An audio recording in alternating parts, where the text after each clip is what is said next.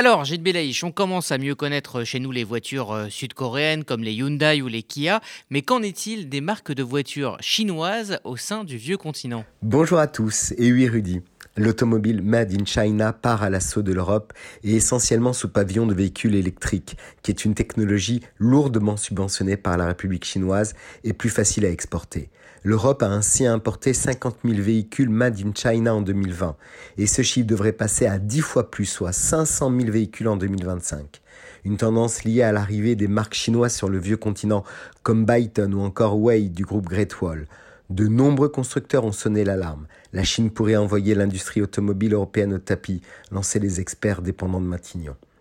Longtemps contenée à son gigantesque marché intérieur, l'automobile Made in China déferle sur l'Europe et menace les lignes d'assemblage qui restent sur le vieux continent. En réalité, la tendance est bel et bien déjà amorcée, et l'offensive vient tout autant des constructeurs chinois que des marques occidentales elles-mêmes.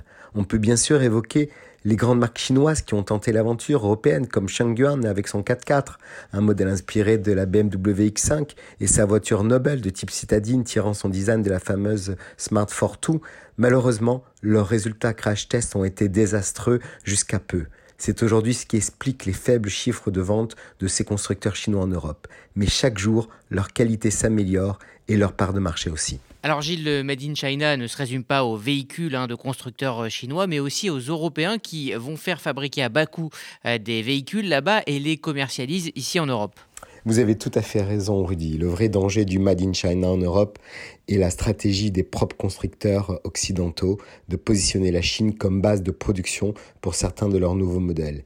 Et assez curieusement, ce sont même les constructeurs français qui sont les plus agressifs dans cette démarche, avec Renault qui fabrique de nombreuses Dacia ou PSA avec les fabrications des DS dont la DS7 et DS9 ou la nouvelle génération de C5.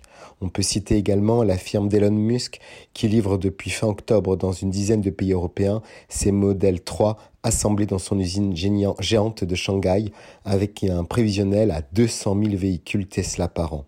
BMW a suivi le pas avec la fabrication de sa petite dernière électrique coupée. Et certains constructeurs chinois vont même jusqu'à acheter des constructeurs européens pour mieux s'installer ici en Occident.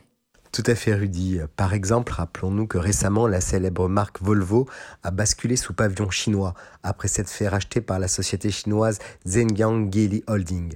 Cette société a lancé en Europe son autre filiale, Polestar, qu'il est difficile de ne pas confondre avec l'ancienne marque suédoise.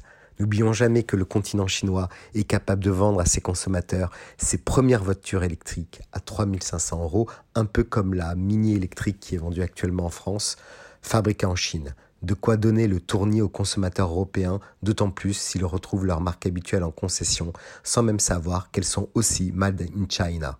De quoi nous en faire perdre notre latin. Très bonne semaine à tous.